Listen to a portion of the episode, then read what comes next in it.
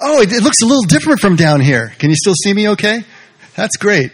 Um, as Frank said, we have the survey that uh, that we want you to do, and I thought this morning what I'd like to do is to to just illustrate a little bit about what it is that we're trying to do. And uh, sometimes when I'm out with folks, uh, actually when I'm out one on one with someone, uh, a lot of times I'll get the uh, the comment, um, "Thank you so much for your time. I know you're really busy. I'm sorry I'm taking so much of your time." And I got to stop them right there, and I say, "You know what? Everything that I do as a pastor is only so that I have the time to be able to sit here one on one with you. You know, it, that is the most important thing. My theory of communication is is that the best, clearest, and deepest communication is one on one. And every time you add a person, you're going down further and further in terms of your ability to communicate. And so, really, when you think about it, the least communicative thing that I do all week is this right here. Just me speaking one way to you all, and you all have no ability really to feedback. Yeah, you do at times, but uh, not formally anyway. And so, what we do on Wednesdays, um, Wednesday nights is a smaller group, and we're able to just kind of flow with the discussion and move. And at times in here, though, we've also had what we call conversations, which also gives a chance for feedback and for questions and for discussions and comments and so on and so forth.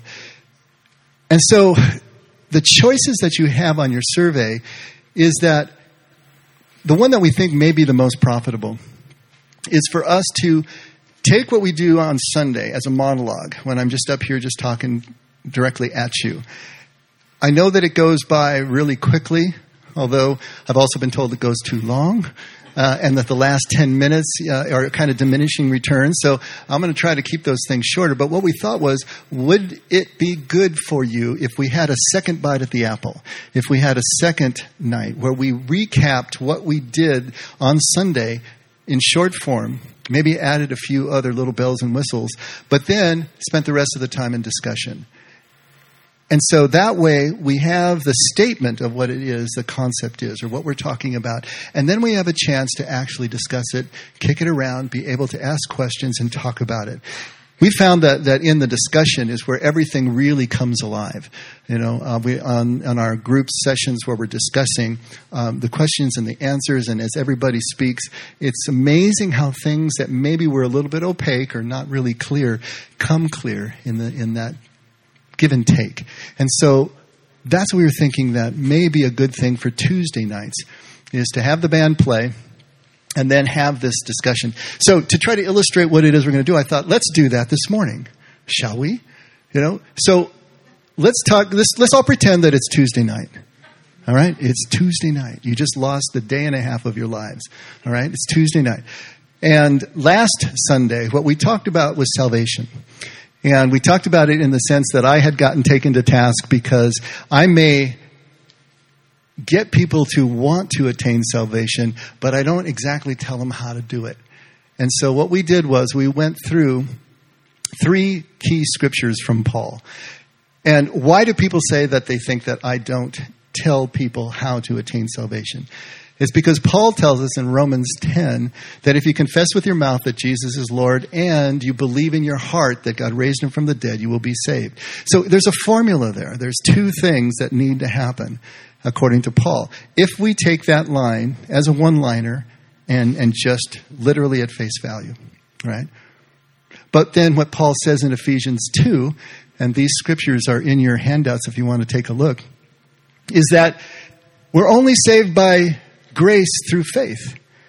There's nothing that we can do to affect it so that nobody can boast. There are no works at all. So, what happened to the two works in Romans 10 when they were just invalidated in, in Ephesians 2, where there are no works at all? It's all grace, it's all God's love, it's our faith that brings us into that.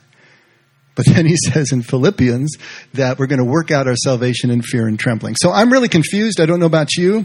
Thank you, Paul what are we going to do with this? How are we going to harmonize these three these three verses? And so that's what we did 2 weeks ago. What we did was we take a look at the context. And here's the thing. When you take one line out of scripture, it can say basically whatever you think it says, or it can say exactly what the literal understanding of those words are. But if you bring it back into context, and sometimes it's just the surrounding paragraph, as it is with these two, but sometimes you need to take the entire chapter, or maybe even the chapter before and the chapter after, to get the larger view. What is the theme? What is going on when Paul is talking?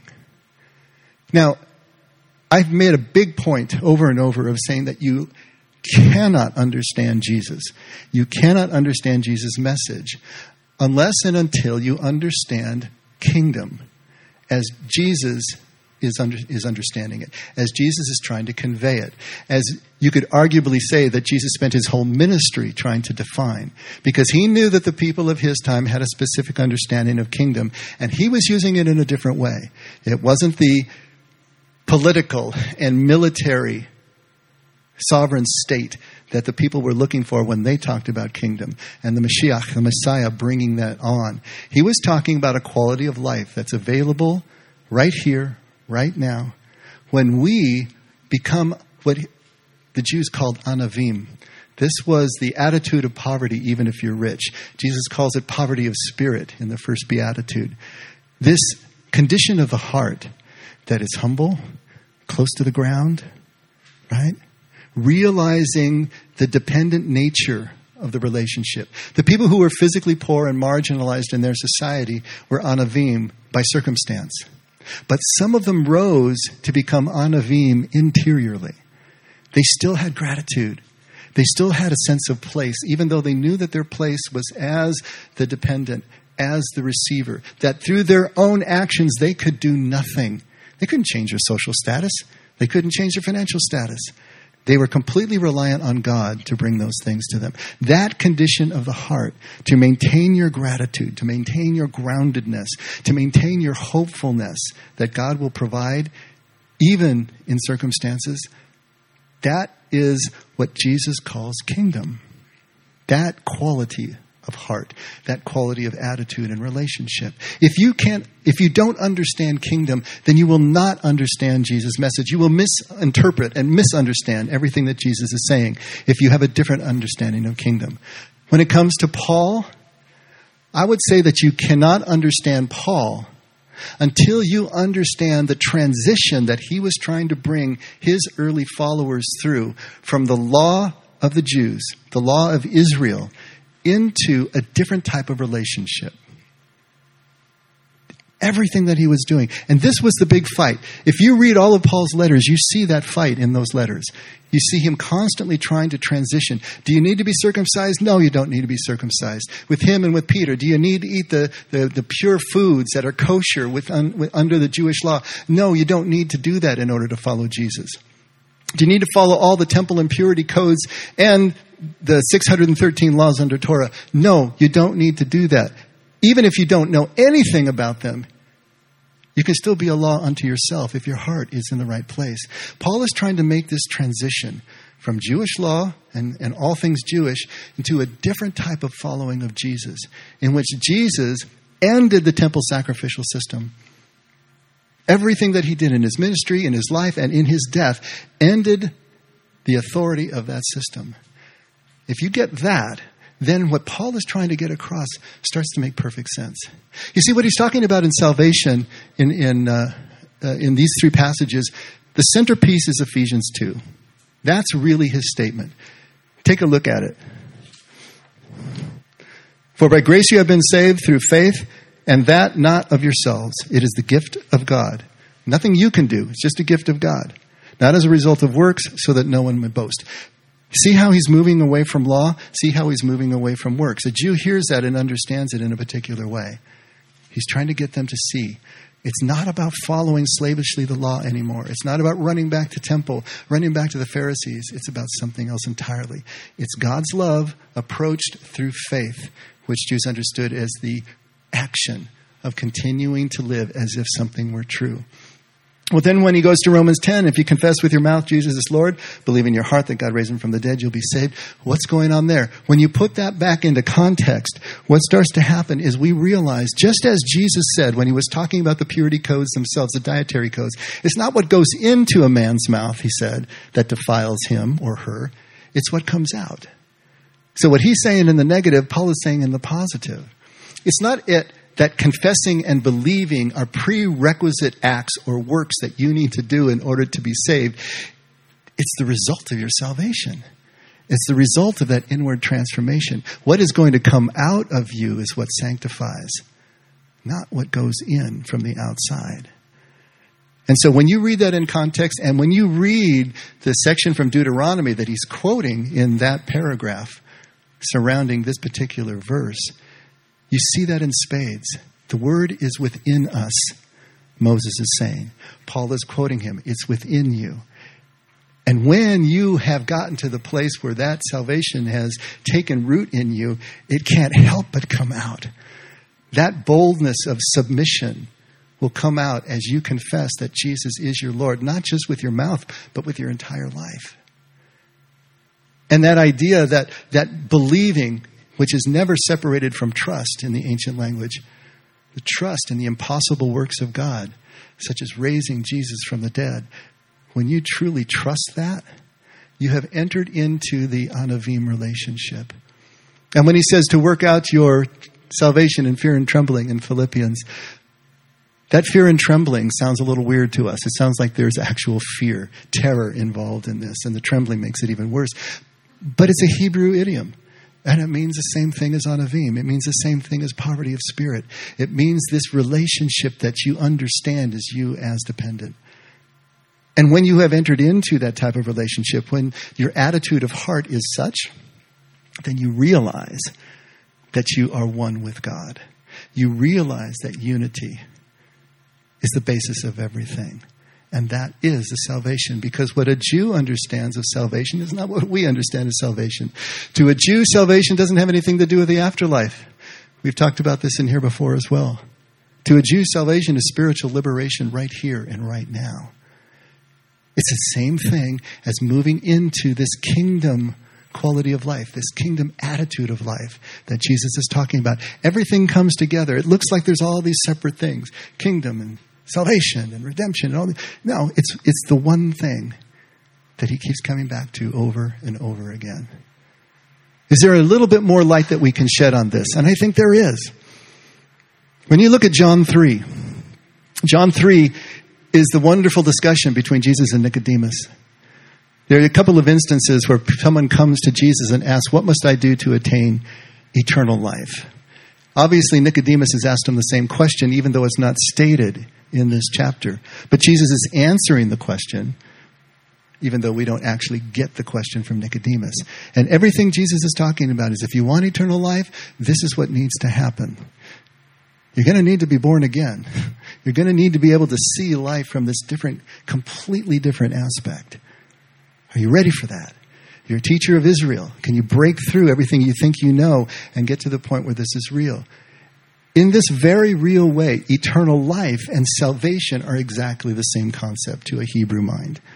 The idea of right nowness, spiritual liberation, this fearless vulnerability and ability to connect.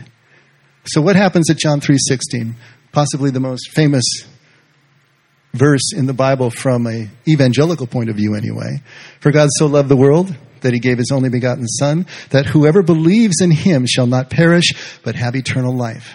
Okay, sounds like more prerequisites, doesn't it? More things we got to do. We got to believe in him.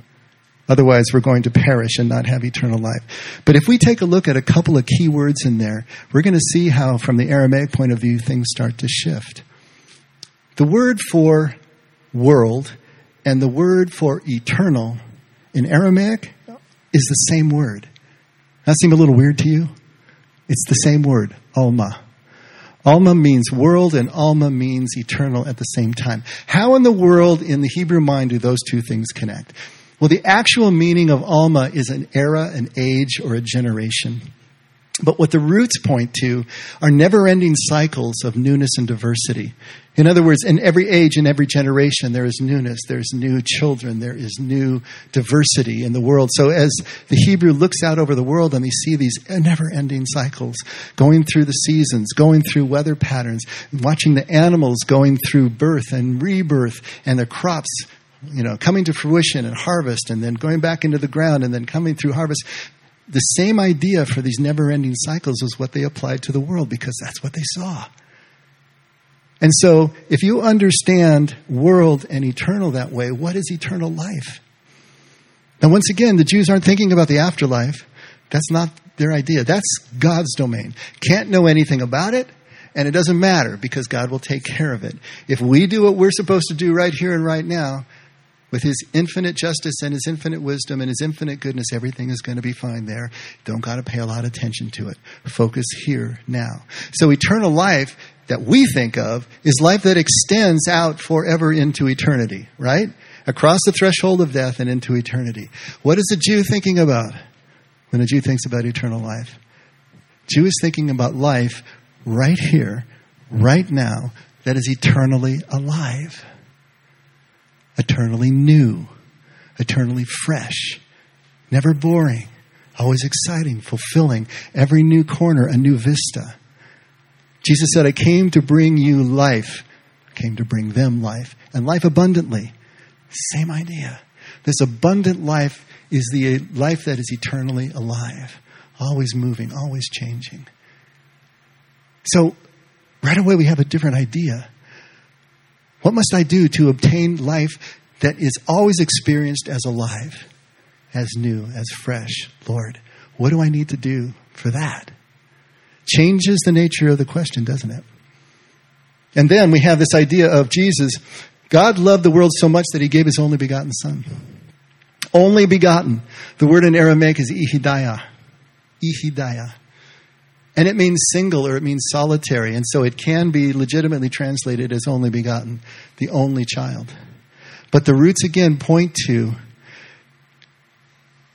a complete connection and unity from inside to outside. Everything unified.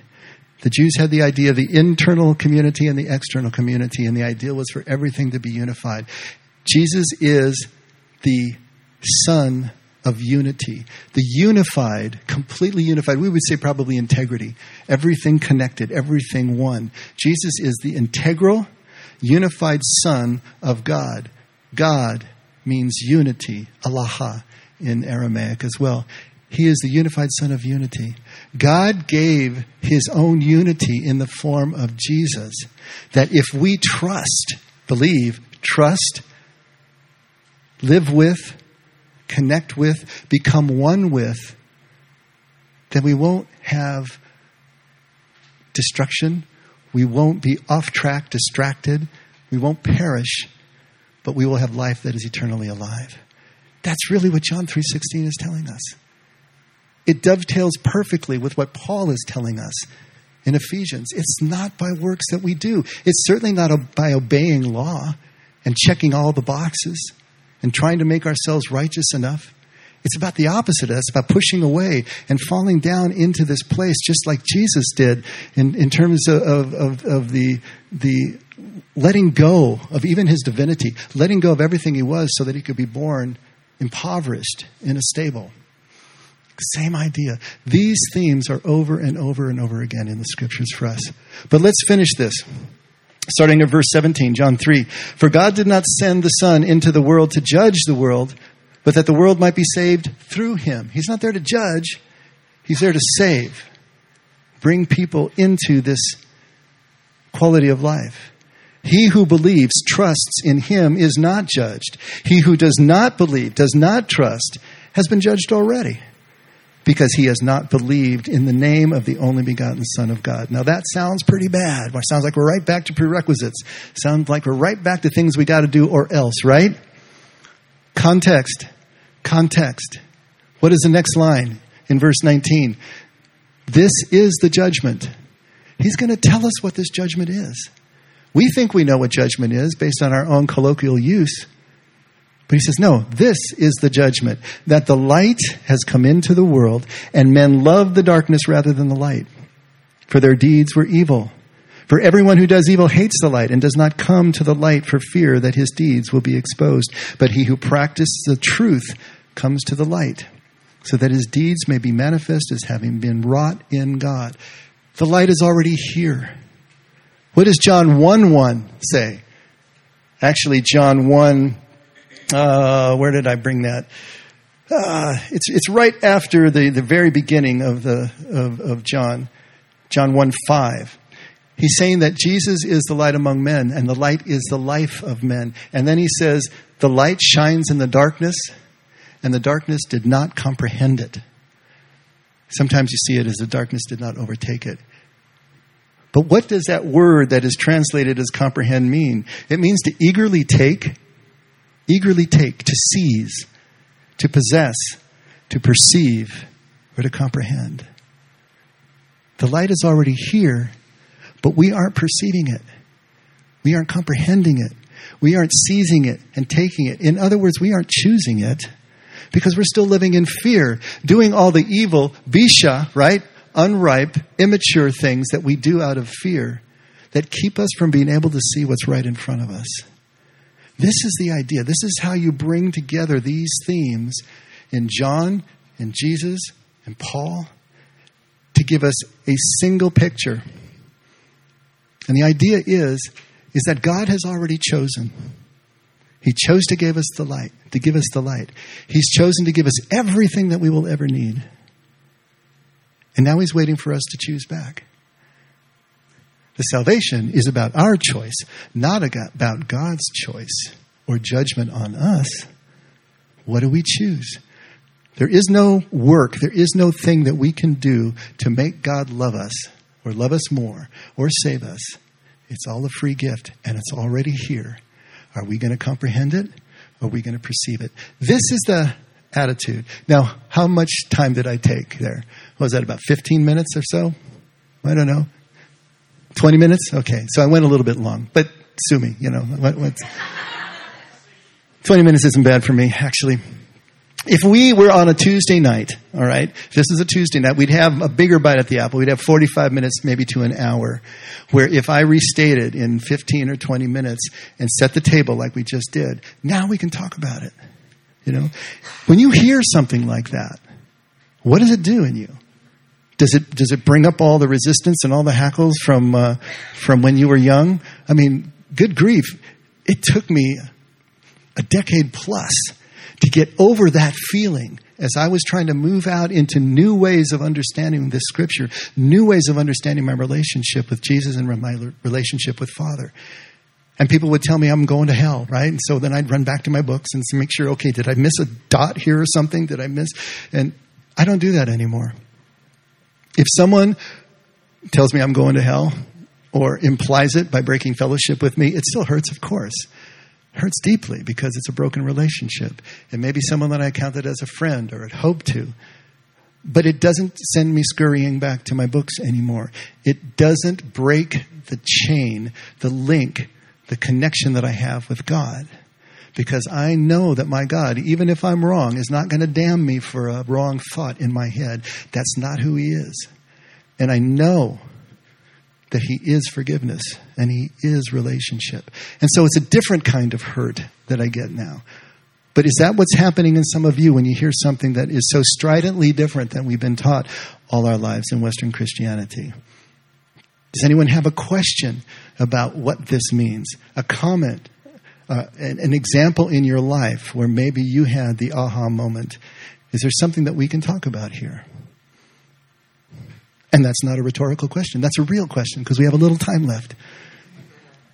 Anything that you want to talk about here?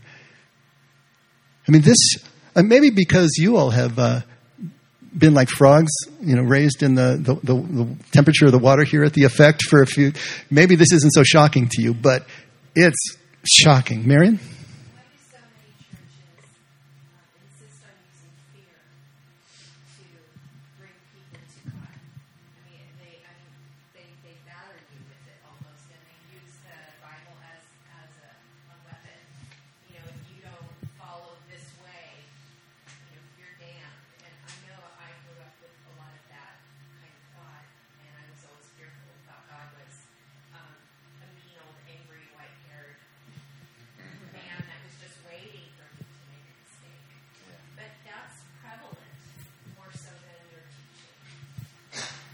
Absolutely. So, for the sake of the recording here, she asked, why do so many churches use fear as a main motivator? I, I think in many ways the question sort of answers itself. What is the quickest, fastest, and surest motivator to get someone to do what you want them to do or think they need to do? Fear, isn't it? It's usually the stick. It can be the carrot too, but the church uses the carrot as well, doesn't it? The carrot and the stick. You know, here's your reward. Here's what you're going to get in the next life if you do good here. But mostly, here's what you're going to get if you don't do good here. And so, because the church has become so legalistically minded, and isn't it ironic that Jesus starts his ministry fighting against the legalists of his day? If you read the prophets, read Micah, read Jeremiah, read Isaiah, they read just like Jesus. They're coming from this place of heart. And Micah even says, he says, look, you think the Lord wants you to burn rivers of oil? Do you think he wants you to kill a thousand rams and a thousand oxen? He doesn't want any of that stuff. He doesn't care about that. All he wants you to do is to love justice, act kindly, and walk humbly with your God. And I paraphrase that. Love justice, do kindness, and walk humbly with your God. That's closer. That's it. That's what he's talking about. Guess what that is? To love justice, do kindness, and walk humbly with your God. That's anavim. That's that attitude of heart, right back there again. But the Pharisees, in their diligence, which started out legitimately to try to preserve Judaism against the influence of Persia, the influence of Zoroastrianism, as the, the Jews came back out of exile after two generations there. They came back speaking Aramaic. They spoke Hebrew before that. They came back with all these other ideas that were a mix of Judaism and Zoroastrianism, the religion of the Persian Empire.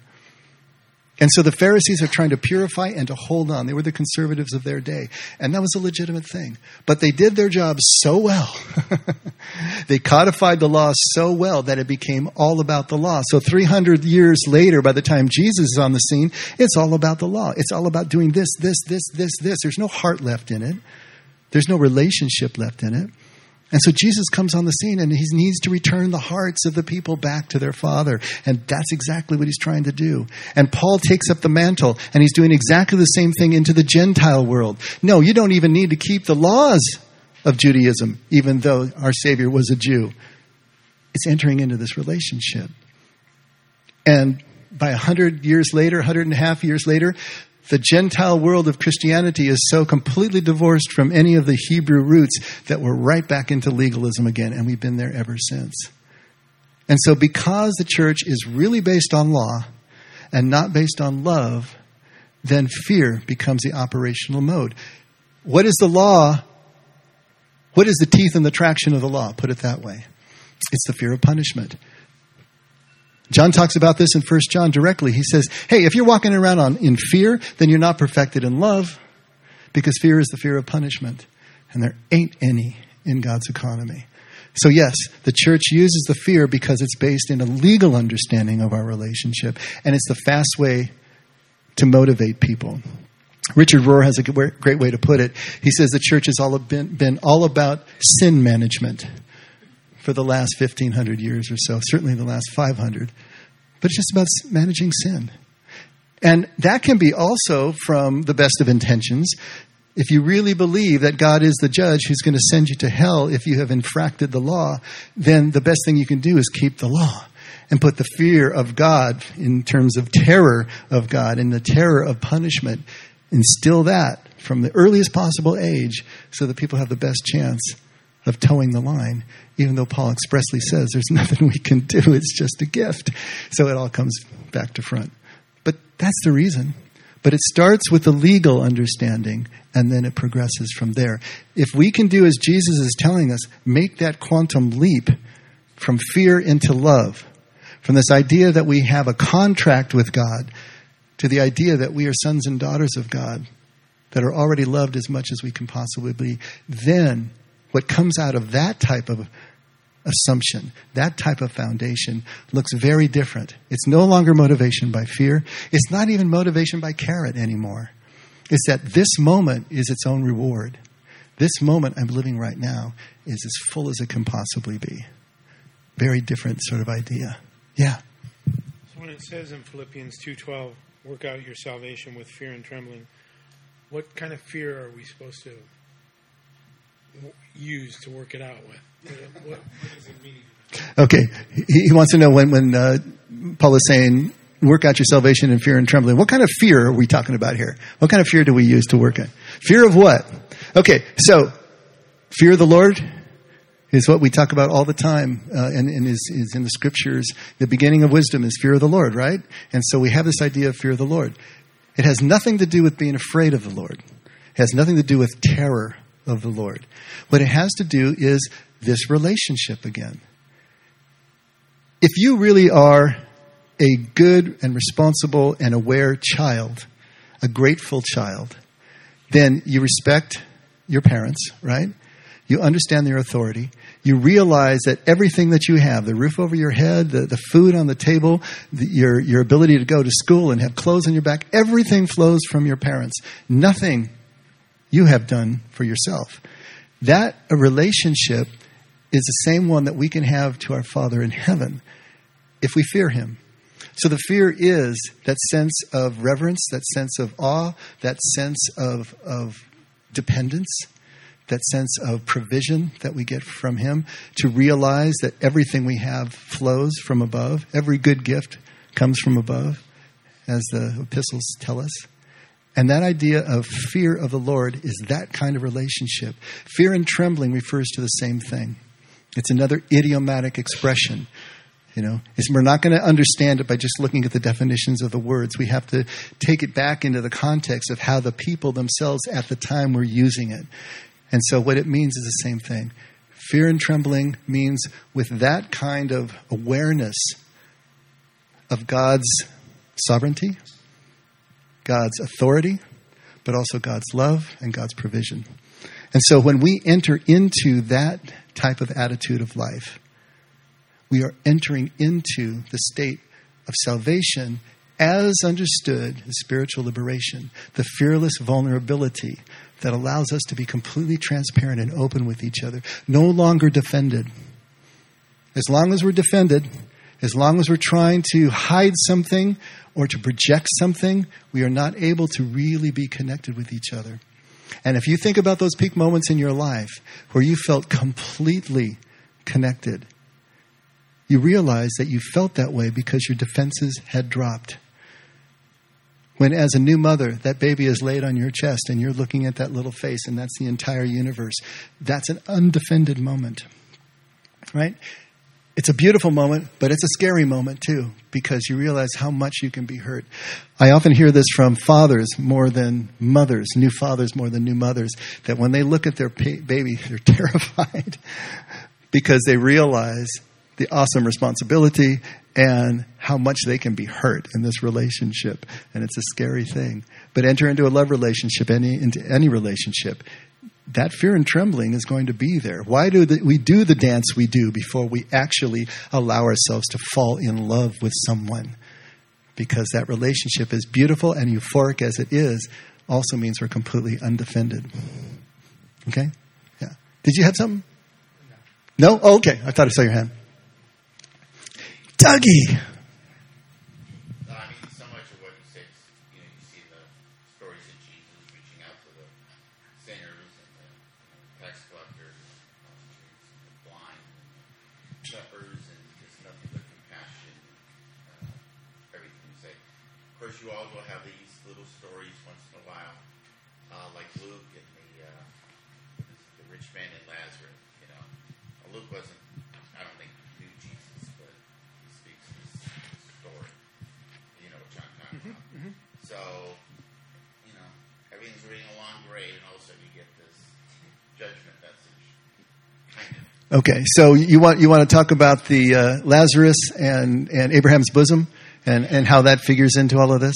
Yeah, uh, I heard a fire and brimstone preacher the other day who uh, was really Mary's point using fear, Uh-huh. no love, fear, fear, fear, and uh, which I don't think is a great motivator because to be the most sinful person just listen to fear. Just, Okay. I don't think it makes sense. Do you know what he's talking about when he talks about uh, Lazarus and Abraham? It's a parable that Jesus tells that uh, there was a rich man who, who lived really well, and then Lazarus was a poor beggar that would eat the, the crumbs that would fall off the table, and the dogs would lick his sores, and, and, and so it's just a picture of the inequity between the rich and the poor in life.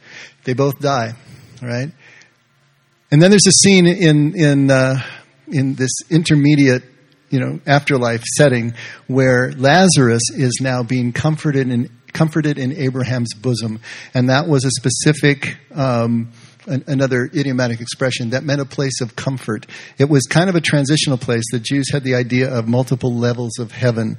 And so this was a place before you would descend into the next level. So the third level, the one that Paul was translated to, the third heaven, would be the Gan Eden, that complete unity and connection with God.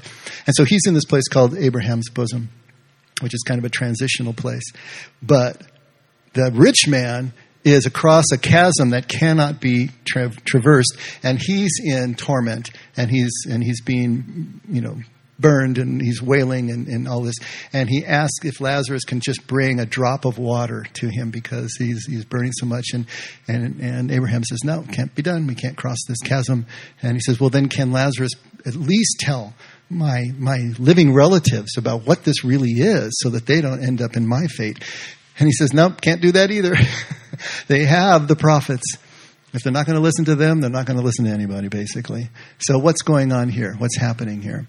First of all, we need to, again, put this into context.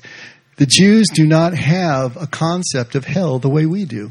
The Jews don't have a concept of hell as an everlasting place of torment for sins, understood as whoever you are at this, taking a snapshot at the moment of your death qualifies you to go either to heaven or hell the way we basically um, think of that in Western Christianity. So God makes a judgment based on that weighing of the balances, and then you're in this everlasting place of torment. The Jews don't have a concept like that. The word, there's five words in the Old and New Testament that are used that have been translated as hell, and none of them mean that. But the one that Jesus uses the most, and the one that he's referring to here in this parable, was called Gehenna. And Gehenna was a, an image taken from the valley of Hinnom, which was an actual valley at the south of the Temple Mount, which served as a garbage dump for the city of Jerusalem. And so all of the organic waste was thrown into this valley and it was burned there. So the fires were constantly burning and they would just throw, throw more garbage on top of the already smoldering heaps and burn those as well to purify them so that there wouldn't be disease in the city or around the city. And so the fires were always burning, was always acrid smoke. It was it smelled horrible. To a Jew, it was the most unclean thing that you could understand. But the important thing to understand about the fires of Gehenna are that they're not there to punish, they're there to purify. That was the purpose of the fires of Gehenna. Salt had the same place in ancient life. Salt was there to purify and to preserve. And the fires, you could smoke your meats, you could preserve them that way. You could salt your food, you could preserve it that way. It was the same idea here. So the fires of um, so Gehenna is this idea that if you die with unresolved things, if you haven't learned what you need to learn to have been a just person in this life, then you're going to go to Gehenna. And yes, the fires there are real. There is going to be torment there, is, what, is the way they understood it. But it's there for purification and not for punishment. And furthermore, it's temporary. It's not forever. And so the Jewish idea of Gehenna was much more like the Catholic idea of purgatory, where you went, and this is the tradition, you went for a maximum of 12 months. And of course, that was a symbolic uh, concept of a complete cycle of purification. The interesting thing is that the Kaddish, the, the uh, form of uh, the Jewish uh, prayer for the dead that was said either for children or for parents. You'd say it longest for the parents. You'd say it every day, but only for 11 months. Because if you said it for the 12 months, you would be implying that they were as bad as they could possibly be and had to stay the whole stay in Gehenna. But see how this changes the notion of what's going on here. We take that parable and we understand it as God's judgment between these two men. One's going to hell forever, and the other is going to be comforted forever. But to a Jew's way of thinking, it's different. The rich man had to go into a place of purification and had to learn the things that he didn't learn in this life in some other way before the possibility of moving on took place. And so it changes the nature of it Even a story like that, Jesus was telling for a specific purpose, but it still doesn't mean what we think it means. And it doesn't contradict what we're talking about here in the other places in John and Paul where they're talking about salvation. Does that help, buddy? Okay. Any other thoughts? One more, and then we'll we'll bring it to a close. If it's a quick one. I don't know.